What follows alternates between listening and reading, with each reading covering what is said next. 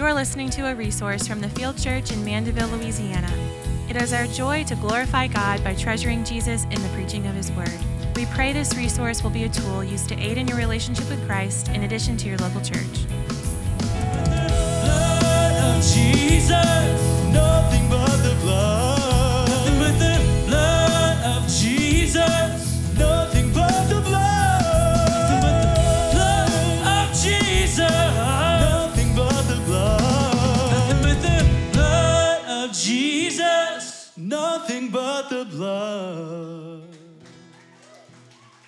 Amen. Well, you can be seated. Welcome. What an awesome thing that we have before us, church. What a great time we get to have right now uh, to open up the Word of God together to get ready. Um, so get ready because we got a moment before us, don't we? Listen, how awesome it is just to be here, uh, just to sit, to soak up God's revelation to us, just to be present, to be here, to not look anywhere else that we need to be or anything else that we need to do, and just be with the Lord, to be present with the Lord. So I want to encourage you. I want to encourage you, enjoy this. Sit and enjoy His Word. Enjoy sweet, savory fellowship with the Lord. That you have time with God right now to walk through His Word. So let's open up the book, right? The book that we walk through together. If you have your Bibles, let's open up together to Luke chapter 6, verses 1 through 5. Luke chapter 6, verses 1 through 5. We're in chapter 6 of Luke. Church, can we uh, celebrate that? Okay, we're making our way through. And listen, if you're new here, this is what we do. We, we're going to walk through the text um, and we're going to look to it and learn from it. Um, and so I'd love for you to keep your text open, the Bible open before you. And as you're turning there, listen, Pastor Lonnie has set us up so, so perfectly. Uh, I'm so thankful for him. Aren't you guys thankful for Pastor Lonnie? Where is he at? Um, I heard he tore the house down last week, and I'm so thankful for God, how God is using him, how God has used him, how God is going to use him. Um, we hit up the one two punch right up here, and uh, I'll give him one, and you give him two punches, all right, Lonnie? And so, um, and the others that have delivered God's word for us, Pastor Chad, Josh, Dakota, give them a round of applause. Um, Yes, thank you. And as we move in today, again, Pastor Lonnie, listen, set us up perfectly. As we've seen so far in the book of Luke, here's what's happening. There's been testimony after testimony of the witnesses of who Jesus is, and Jesus himself also through his ministry showing who he is, the Son of God. And which, of course, listen, this must be believed, and this is utmost importance. This is the whole reason why Jesus came to show who he was as the Son of God. And this must be believed in for salvation. This is why Jesus came to show himself to be God, coming fully as a man to die for sins, that whoever would believe in this man, this God man, Jesus Christ, would see, receive eternal life. This is the point of the Gospels. This is the point of all of them. Listen, John tells us it plainly in John 20, verse 31. Look at this up on the screen. These are written so that you may believe that Jesus is the Christ, the Son of God, and that by believing you may have life in his name. And throughout all of this, especially in Jesus' ministry, Jesus is making this clear, right? You, you understand? You see this? He's making this clear. I'm the Son of God. This is what I've come to do. I've come to save your souls, and so believe in me and receive salvation. But listen, all throughout this, although he is showing this clearly, there are many people who still don't believe. There are many people here, specifically the Jewish people, who he's specifically ministering to. And even more specifically, who don't believe are the self righteous Pharisees. You guys know about them? The self righteous Pharisees. Listen, this is what's happening here. You see, even though Jesus had begun, when he had begun his ministry, he was popular. Even though he was well received, even though in the beginning people had received him well and wanted to follow him and thought Jesus was wonderful, and I want that. I want him. I want to, to see what he has to say. I want to follow him. Already, even in the short time of him starting his public ministry, there's been great hostility. There's now arising great hostility. Hostility. You see, the Pharisees, what they're doing is they're hating. They're talking. They're trying to trap. They're criticizing, right? Haters going hate. And the Pharisees are the chief haters, okay? That's what's happening here. And listen, the reason for their hate is because Jesus is completely undermining their self righteous Judaism. He's completely undermining. I mean, what he is doing is he is obliterating everything that the Pharisees have, stand, have stood upon um, for all of these years. He, he is knocking it out, he is obliterating it, he's demolishing it. Everything that they stand on. See, this was a blow to something they had built their whole life upon. The Pharisees believed that their eternity and God receiving them would rest upon them earning their way towards God with keeping of certain works. If their good works would outweigh their bad works, God would receive them and they would have salvation. That's what they believed right? That's how they thought. And originally, this was founded on the law of them keeping the law, but then this was added to. And they thought they were so good. Listen, they thought that they were so good, right? Like, here, give me the law of God. Okay, I'm keeping that so perfectly. Let me just like add laws to this law in order to make sure everyone knows that I can keep the law and I can be right in God's sight through my works. Like, you know, those people who like love Christmas so much, like, they get like wreaths on wreaths. You know what I mean? Like it looks like when you go to their house, like they vom- Christmas just like vomited, uh, and, and, that like turned into the decorations. Listen, these these Pharisees loved the laws, loved the rules, loved the regulations so much. They had laws on laws, right? Like they're keeping so many laws in order to try to show that they were right before God, that they were good, that they had kept the law so perfectly that they would increase the rules to ensure that they were blameless and that they would be seen as blameless. Listen, and this keeping the rules, this, this, uh, uh, this determined their social status, their religious status, and their status before God. This status was their way of life. They had built their whole life upon it. And this was just also to bring glory to themselves. Listen, the religion that they had kept was mainly to bring also glory to themselves in addition to earning the right standing with God. That's why Paul needed to say this about keeping the law, Galatians 6 14 through 16. But far be it for me to boast except in the cross of our Lord Jesus Christ because these religious leaders had been boasting in everything other than what Jesus had claimed to do on the cross, by which the world has been crucified to me, Paul says, and I to the world. For neither circumcision counts for anything nor uncircumcision, but a new creation. And as for all who walk by this rule, this new creation, by the cross of Christ, this rule brings peace and mercy upon them and upon the Israel of God. Listen, the Pharisees attempted to hold to the law for salvation. More than that, they created additional rules, rules on rules on rules, unbiblical rules to attempt to earn salvation. And here's what Jesus is coming to do in his ministry He's coming to demolish all of it. I mean, he's demolishing all of it, right? The lion and the lamb. He ain't messing around here. He's coming to, to bring this thing to a close. And this really began to become apparent in chapter 5 of Luke that we saw in verse 20. Listen, when Jesus, remember this, tells the paralyzed man, Man, your sins are forgiven. They're like, Wait a second right? I thought you, this is the way in which we become in right standing with God. We're going to earn this thing by our works, by doing good enough. And Jesus comes in and starts telling people that their sins are forgiven. The Pharisees thought, who is this man that claims to be able to forgive sins? Only God can do that.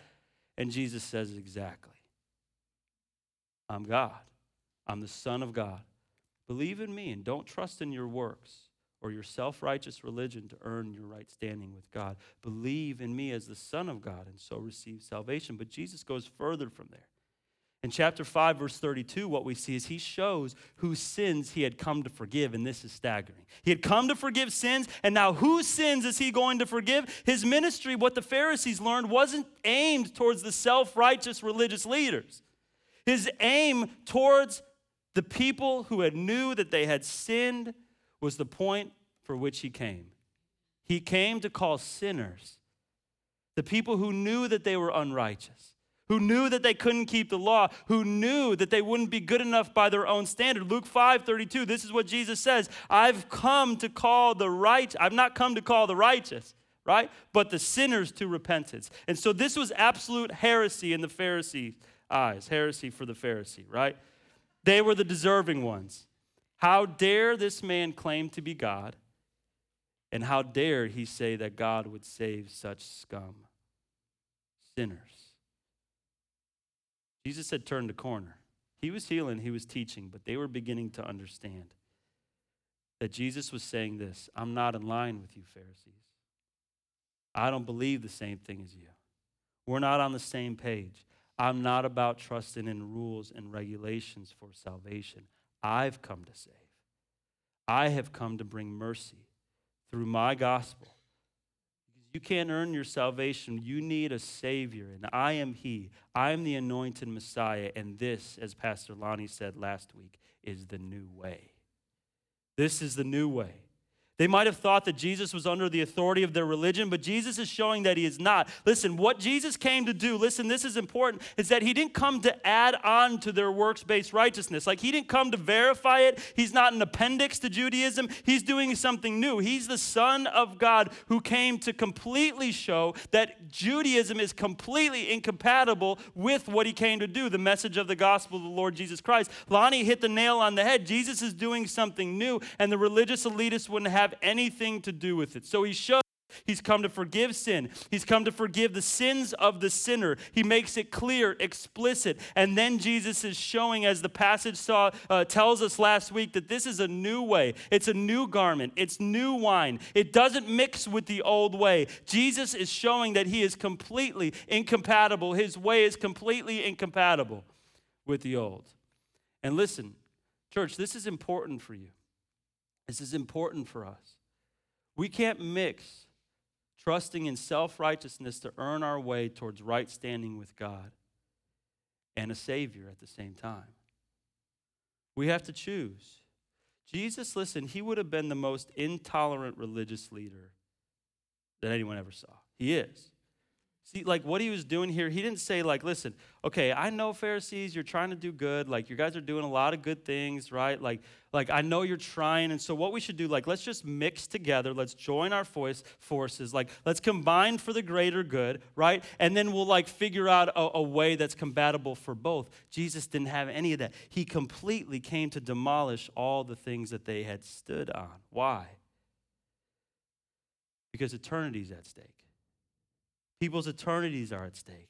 This is a new way. Jesus is unique. He's different. The Pharisees see this and they're upset. But listen, he drives this deeper because people's eternities at stake. And so this is what he's saying to us.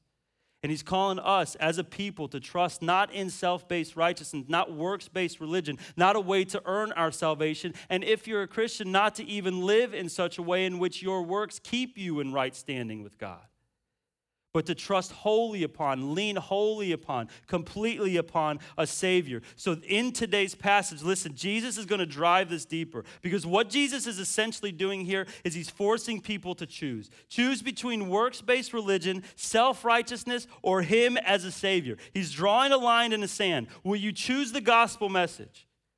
Will you choose the good news of Christ to replace your notion of earning salvation? Will you believe that He's the Son of God? Will you believe in what He came to do? Will you see your need for a Savior? Will you understand that God is after your heart, not your works? Will you base your salvation on mercy and compassion and love, not earning a way? Will you believe that He is the Lord and so receive eternal life? This is what Jesus is doing. And last week, listen, he used fasting as a launching pad to draw this out. This week, he's going to show the same thing. This is a new way, but he's going to use the Sabbath. And as silly as this sounds, before we get into it, this is what he's essentially forcing them to choose between. Will you trust, be, trust the Sabbath or will you trust me as Savior? And this is not silly because, listen, the Sabbath was a foundational piece for the Pharisees earning their salvation. It was, a, it, was a, it was a foundational piece to them earning their righteousness. And so I think this sets us up perfectly. As we pray and as we read the word, listen, here's what I want us to think for. It sets us up perfectly to choose either mere religion, right? Condemning man made, unbiblical rules in effort to be accepted by God, to try to earn our salvation through religious activity, popularity, and acceptance, or to look to a Savior who loves us and came to die for our sins to bring mercy, a new way, and to call us into relationship with Him. I'm not sure where you are, but would you consider that there must be a choice? Would you consider that there must be a choice? Self righteousness and trusting in a Savior can't coexist, they're inharmonious, they, they conflict. And so ask yourself Am I trusting in my works to make me right before God? Or am I trusting in a Savior? This is for the non Christian and the Christian. Christian, I know maybe you have decided at some point in your life to trust in Jesus for salvation, but maybe you functionally live like your works keep you in right standing with God. One day when you do well, God is pleased, and the other day when you don't, He's not. My encouragement to even you would be to wholly throw yourself upon a Savior, trusting in Him day by day for the salvation and the right standing that you have. So listen, we got to pray. Let's pray. And the only goal today is that you, you and I, would wholly lean upon a Savior for our right standing with God and not upon our works, our self righteousness. Let's pray that God would accomplish this. Father, we come before you today. And God, this is so, so important for us. God, we know that in your word, through this book, you have done incredible things. You have done things that, that are unexplainable, showing yourself to be the Son of God. And God, when you show yourself, we believe and we see that you indeed are God and that you have come to save, and we trust in you for salvation. And God, I pray that everyone in this room today would trust in you for salvation. That they would believe in you, wholly lean upon you, throw themselves upon you as a Savior who brings a new way, new wine, a new garment, compassion, mercy, and that we would trust in you and not our works for salvation. But God, that even those who have done that, God, that we would live in such a way that we are dependent upon the mercy and the right standing that we receive from you, Jesus, and not our works as we even live every day for you. God, I pray that you would show us today how great a Savior you are, that you came to save sinners, and that we would trust completely in you. Father, I know that, that this is almost seems silly that a, a, a people would trust in a Sabbath, a work to earn their salvation instead of a Savior who came to save. But God, we do the same thing. We trust in many works. And God, I pray that today we would see that you have called us to trust in a Savior and not self righteousness. In Jesus' name, amen. Let's read this. Chapter 6, starting in verse 1. Hopefully, you already have it open. Ready? On a Sabbath, while he was going through the grain fields, his disciples plucked and ate some heads of grain, rubbing them in their hands. But some of the Pharisees said, Why are you doing what is not lawful to do on the Sabbath? And Jesus answered them, Have you not read what David did when he was hungry? And he and those who were with him, how he entered the house of God and he took and ate the bread of the presence, which is not lawful for any but the priest to eat and also gave it to those with him. And he said to them, The Son of Man is Lord of the Sabbath. Now, I know this might be hard to understand at first, and we're going to walk through it and explain to you. Incredible passage, so much that we're going to see in five short verses, right? So, time to fall in love with the text, eyes on the text through this simple story, right? Jesus is showing us his new way and moving us to choose between self righteousness or a savior. And this is what we're going to see in this story. Now, let me tell you and kind of warn you at first, okay? So here's what happens when you teach the Bible, right? Like, what we need to do is pursue the tone of the text. Okay, so like when I wake up in the morning and I'm about to teach the Bible, right, for, for you on a Sunday morning, and I wake up and I'm like in a happy mood, do I say, like, okay, I'm just gonna teach happy, right? Because I'm happy, things are going well. And one day, the next week, when I wake up like really upset and things are kind of going real mad, I'm like, I'm just gonna preach angry today. You had no idea how angry I'm about to preach, okay? Like, it can't work like that, right? So, what tone do we pursue while we're teaching the Bible? Well, we pursue the tone of the text. The text dictates everything. And so now, as we we pursue this tone, I will tell you this is not like the nicest tone, okay? As we're reading, this is why this is serious matter. You've probably sensed it already as we've started. This is serious. Jesus is speaking seriously because eternities are at stake. And so if this feels like it's right up in your face, it's because it is. And Jesus is going to change us through. So we're going to walk through this storyline. The storyline builds upon itself, and so we're going to walk through it. The first thing that we see in this storyline is the action. This first simple action. Verse 1.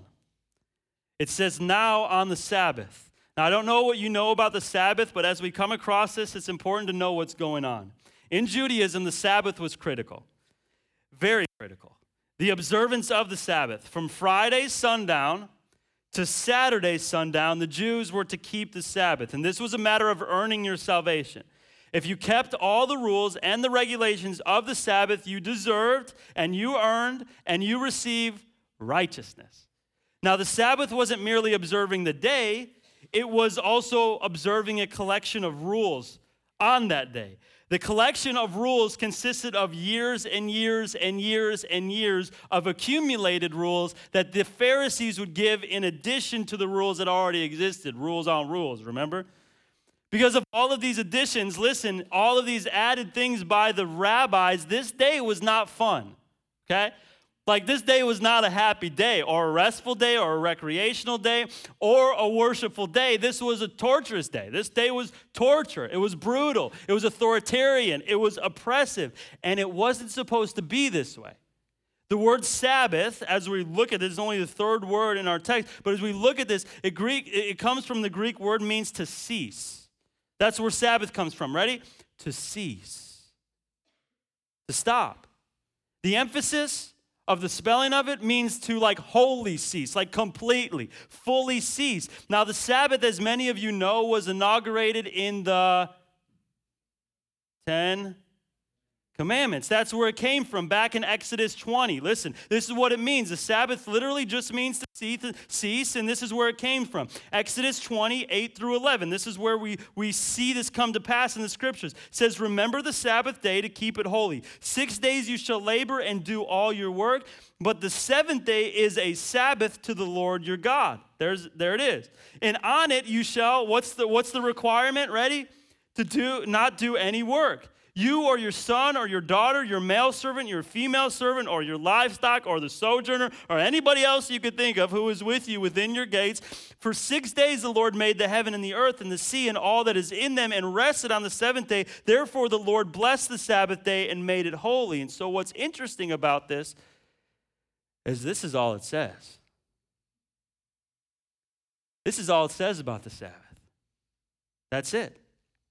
No more all over the Bible where the Sabbath is mentioned. This is the command right here. Simple. This is what God said. It's as simple as it seems. Don't work. Don't do any labor. Don't do anything. Don't do any work at all. This is as simple as it gets. This is the command. What you see right here is the command. Keep the Sabbath, don't do any work. It seems simple, right? Have a day off, rest, refresh, retreat, have restoration, recreation, and let it be worshipful. Why? To know that He's God, right? When we take the day off, it shows that we know that God's not taking the day off. That we trust that God is still in control and He's still upholding the universe. This is what the Sabbath was meant to show. Look at it, Exodus 31 13. You are to speak to the people of Israel and say, Above all, you shall keep my Sabbath. For this is a sign between me and you throughout your generations, that you may know that I'm the Lord, that I sanctify you. Sanctify, what does that mean? To grow you into more and more and more like God Himself, as God aims to do, right? He's the one who sanctifies. So when you take Sabbath rest, it displays that He is the one doing the work right? By doing this, listen, we are aware and we show our trust in that is the Lord that does the work. He builds the house. He sanctifies us. We don't have to worry that if we release control, that even of our own sanctification, we release control, that God will release control. And this is good for us to note. Side note listen, many of us grapple for control, even in our spiritual growth. And it's good to be zealous, but it's not good to live like it depends on us. Right? It's okay. If you're in Christ, listen, God will continue to grow you. It's okay. He's in control. And this is what the Sabbath aims to do. And just as you seek to know Him and to follow Him, listen, sometimes it's more God honoring just to look to Him and just receive the work that He's doing in your life. Sometimes you need rest. It's okay to want to be like God, but it's not okay to want to be God in control of all things. So even when it comes to you wanting to grow spiritually, He does the work, right? And don't worry, like if you're in Christ, He's going to do the work. Okay? Like he's not going to stop. So Paul knew this truth about God's promises, about that he was the one who was going to continue to grow us. Look, it says in Philippians 1 6, and I am sure of this, that he who began a good work in you will bring it to completion at the day of the Lord Jesus. So listen, what, what you need to know is if you are in Christ and even though you want to grow and you are zealous for it, it's okay to show that God is in control, that you are not. You, you are not the one doing the work, God is. So the Sabbath was made to demonstrate trusting this. Ezekiel 20:12 says the same thing. Look at it. Moreover, I gave them my Sabbaths as a sign between me and them that they might know that I am the Lord who sanctifies. I'm the one who's doing the work. And keeping the Sabbath was serious. I mean, you got to check this out. Look at this. You are to speak to the people of Israel, Exodus 31, 12 through 17 and say, above all, this is how important it is. Like, circle that when you find it in your Bible, above all, you shall keep my Sabbaths, for this is a sign between me and you throughout your generations, that you might know that I, the Lord, am the one who sanctifies you. You shall keep the Sabbath because it is holy for you. Everyone who profanes it, look at how serious it is, shall be put to death. Whoever does any work on it, that's the only requirement that you don't do work, that soul shall be cut off from among his people. Six days you shall work. Uh, work shall be done, but the seventh day is a Sabbath of solemn rest, holy to the Lord. Whoever does any work on the Sabbath, that day he shall be put to death. Therefore, the people of Israel shall keep the Sabbath, observing the Sabbath throughout their generations as a covenant forever. It is a sign forever between me and the people of Israel that in six days the Lord made the heavens and the earth, and on the seventh day he rested and was refreshed. What we see is that this is serious, but it's serious for the enjoyment of God's people to rest, to receive refreshment from the Lord. That was the point of the Sabbath. And there was no more details about it. Don't work. It was to be still and to know that He's God. And therefore, that we are flesh and we are not God. And therefore, we need rest and refreshment. We need to be sustained by Him. So listen the Sabbath, retreat, refreshment, restoration, recreation, for us, worship, instituted for our good. Even in Mark's account of the same exact story, look at it. He says, The Sabbath was made for the man, not man for the Sabbath.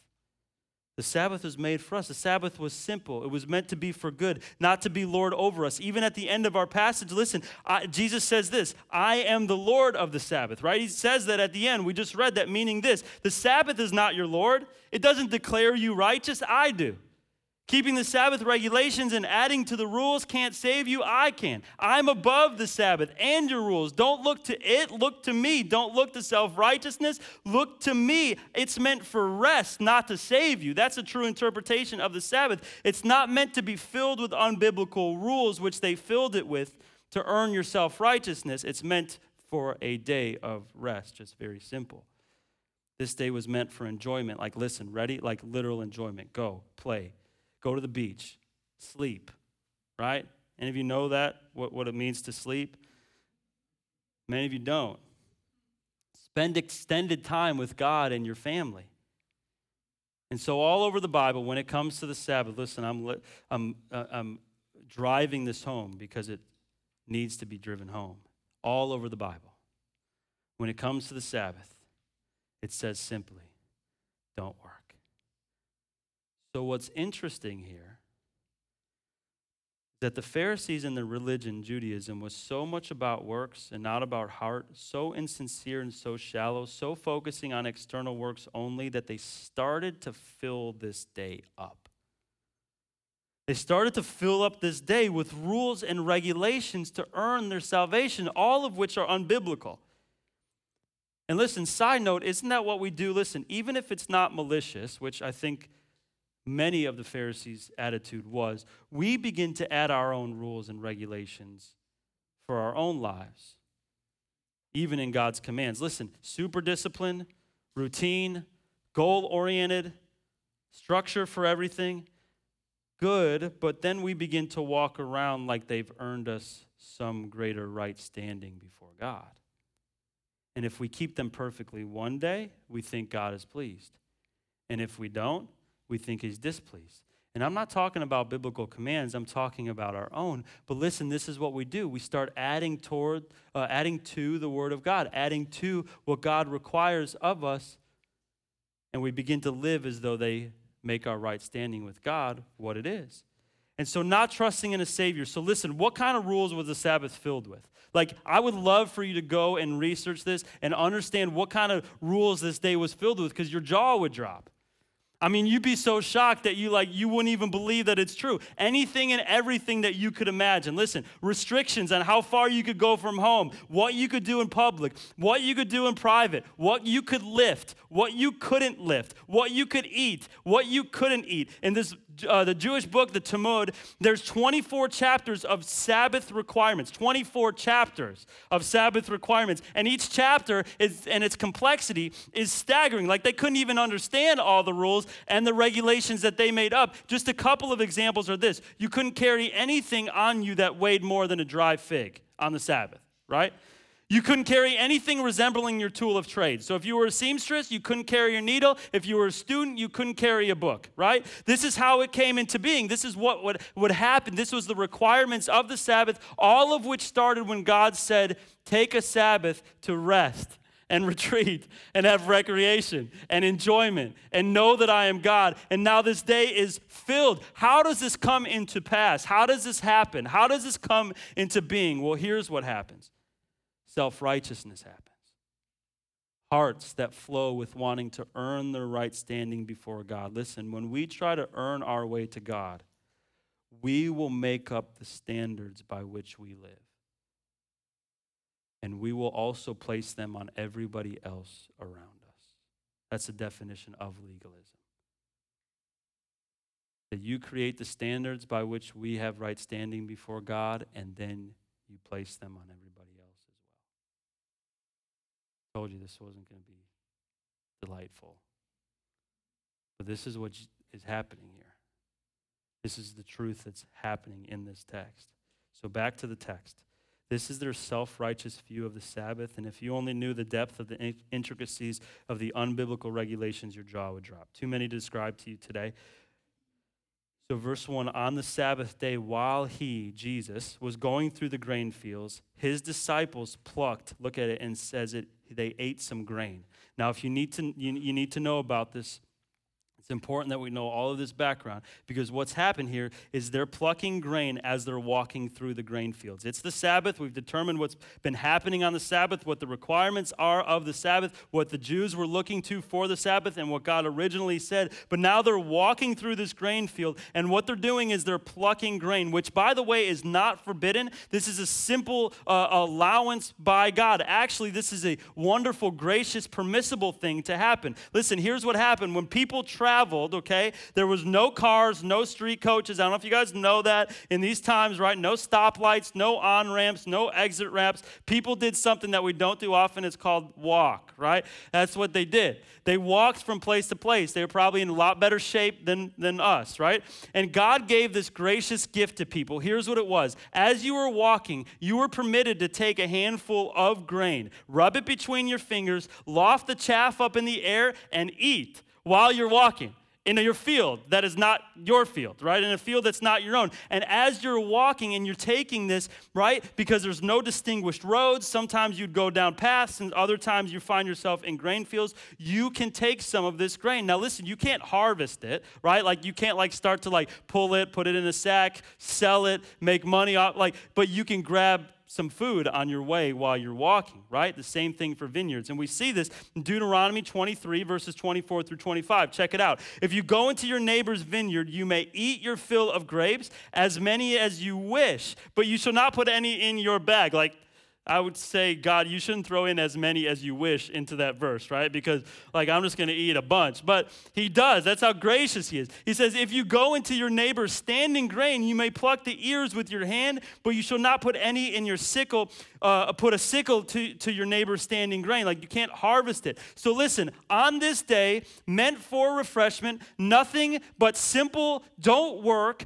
Jesus and his followers are walking, not doing anything sinful, enjoying the refreshment that God permitted them to enjoy from the grain field. And this is what is happening only.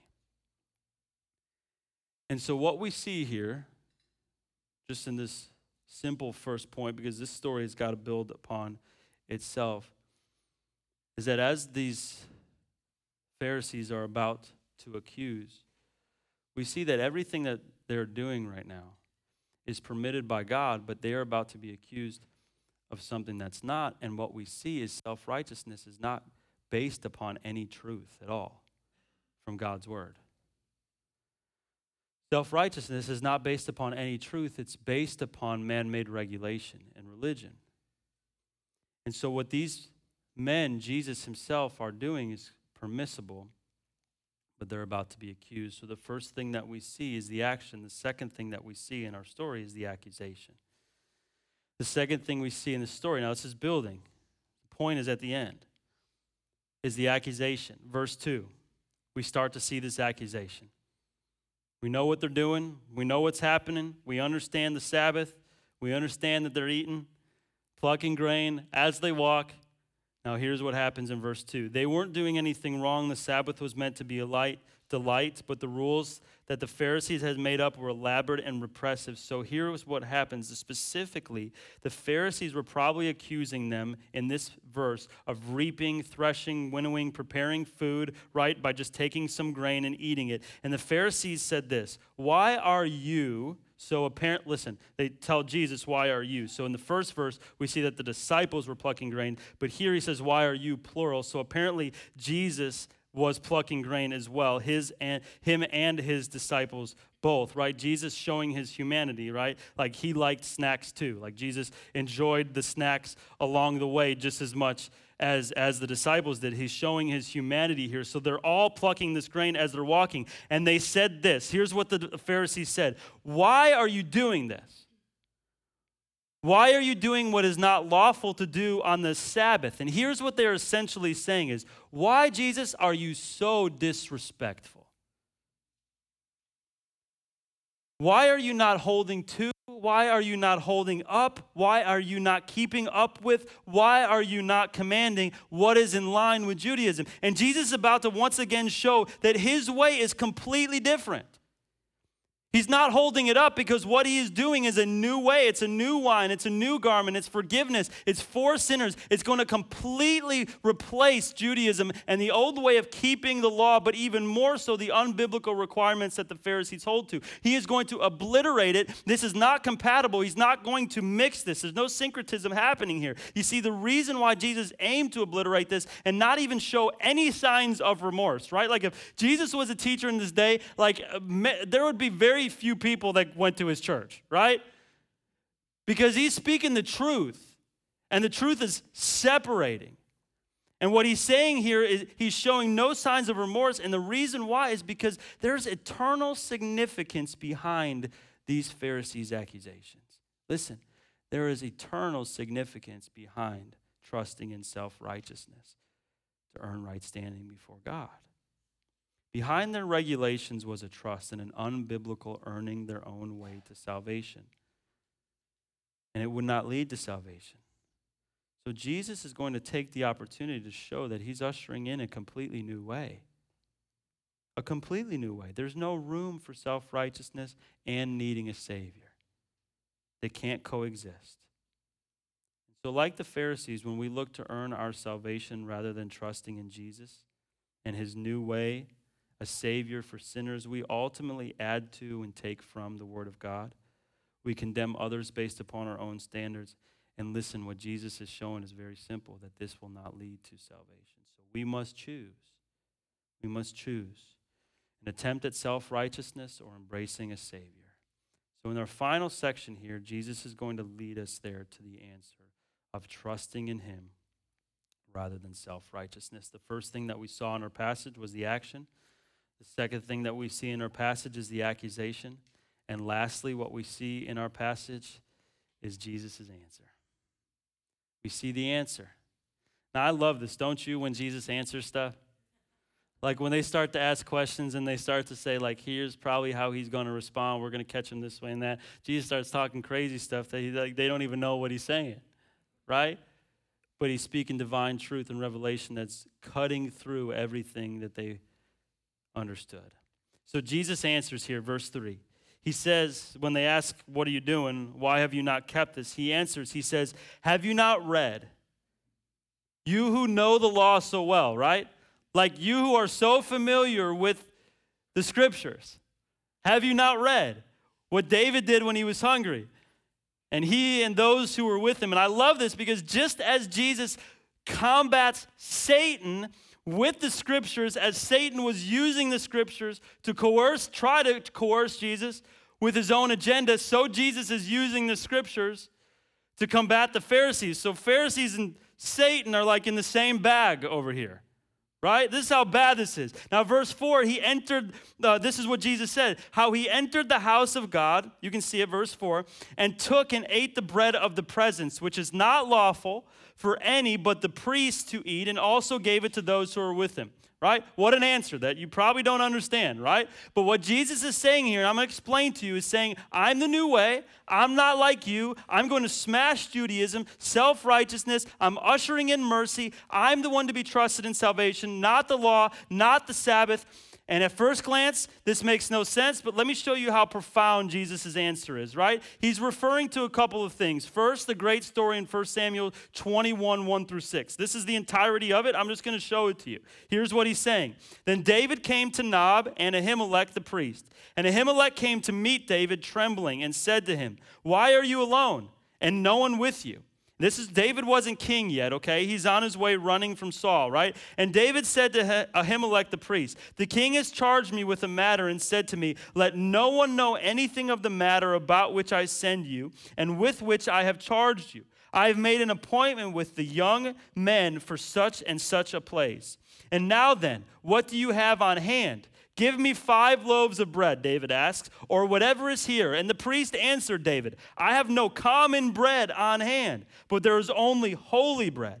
If the young men have kept themselves from women, and David answered the priest, Truly, women have been kept from us all, as always, when I go on an expedition, and the vessels that the young men are, um, and, and, the vessels of the young men are holy, even when it is ordinary, when it is an ordinary journey. How much more today will their vessel be holy? So the priest, here's what he did: he gave them the holy bread, for the, there was no bread but the bread of the presence, which is removed before the Lord to be placed on the and replaced by hot bread on the day it is taken. So listen, this is complex, but it's simple once you understand it. Here's what he's saying The significance is this when David and his comrades were hungry, when they were running from Saul, they ate the shewbread of the tabernacle, otherwise known as the bread of the presence, which represented the presence of God. Every Sabbath morning, they were, there was 12 loaves laid before God, and there was a loaf for every tribe of Israel. And the bread stood for the very presence of God, and none but the high priest might eat of this. Leviticus 24, 5 through 9 says this Look, you shall take the fine flour, bake 12 loaves from it, two tenths of an ephah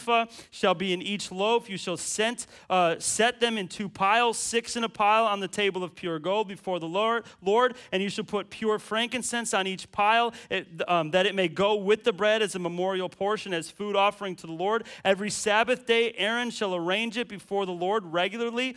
It is so. These are this is week old bread, right? It is from the people of Israel as a covenant forever. And listen, here's the rule. Ready? It shall be for Aaron and his sons, and they shall eat it in a holy place, since it is for them a most holy portion out of the Lord's food and offering a perpetual due. Listen, here's what's happening. He's allowed to eat the bread, even though the bread shouldn't be eaten. This bread is special, holy bread, representing the presence of the Lord among God's people. And in this story, what the Pharisees knew was the story. But it's unlikely that they knew how to interpret it. Even though Jesus is telling them this story and referring back to it, they likely didn't understand it because they didn't approach the scriptures with an open mind. They approached the scriptures through the eyes of their regulations. They didn't approach the scriptures with a need for mercy. They pr- approached the scriptures as judges over the scriptures.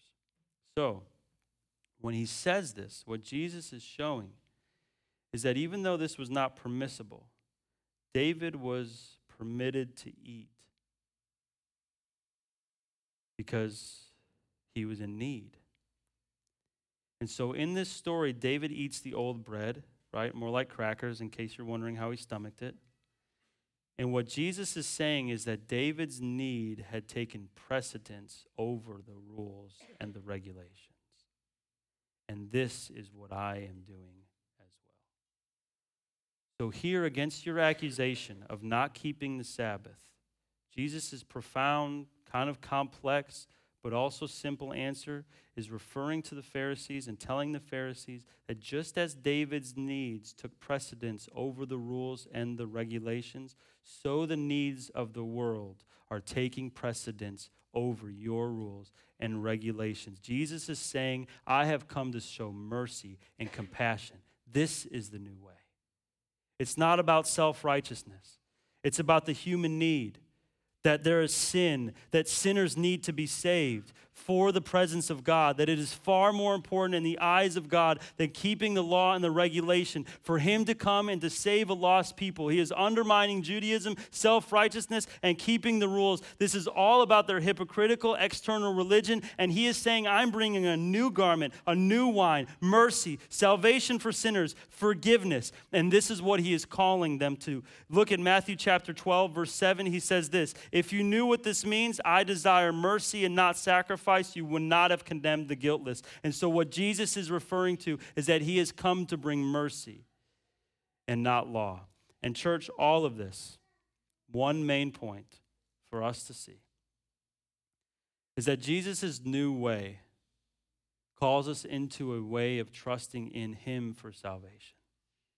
He is the Son of God, he has come to save sinners. He has come to obliterate self righteousness and trusting in self and rules and regulations for salvation. And he has come to bring mercy and compassion through his atoning sacrifice on the cross. And so, just as he's forcing them to choose, he's forcing us to choose. And although this is hard to swallow and hard to stomach, I want to encourage you to choose. Will you trust in Jesus Christ? As the Savior, His new way for salvation? Will you trust in Jesus wholly? Will you wholly lean upon Jesus and what He has come to do to make you in right standing with God? Will you live like that as a Christian, every day waking up trusting in the merit of His Son completely? Or Will you live and trust that your good works will outweigh your bad and keeping rules and regulations will make you in right standing before God? Listen, this is tough to swallow, but let me encourage you your eternity rests upon it. And so I pray that today you would, our kids are having fun. I pray they lighten the mood, that you would trust in Jesus, that you would see his new way, and that you would do away with all of your rule keeping Listen, it's oppressive and it's slavery. And it won't make you right before God. And I pray that you would trust in Jesus. He's come to bring a new way, to die for your sins that won't cost you anything. You would receive salvation in his name. Let's pray. Father, we come upon this text and we see such complexity in it. But God, such simplicity in its main point. And I pray, Lord, that as we see this text, that we would have just everybody in this room today wholly lean upon you, Jesus. That we wouldn't think, no matter how we grew up, no matter who taught us what, no matter how many people have told us how to be in right standing with you, God, and, and that our good works might outweigh our bad works. I pray that everyone in this room would do away with it. That would be the win today. That everybody in this room would do away with trusting in their works, trusting in self righteousness, trusting in a way to earn their salvation, that they would do away with it and they would trust completely in you, Jesus. In your new way, that you have come to call us into a salvation through you and what you've aimed to do for sinners, which is show forgiveness through your work. This is the new way. God, I pray that anybody in this room who doesn't know you would trust in you, Jesus, for the forgiveness of their sins and be saved.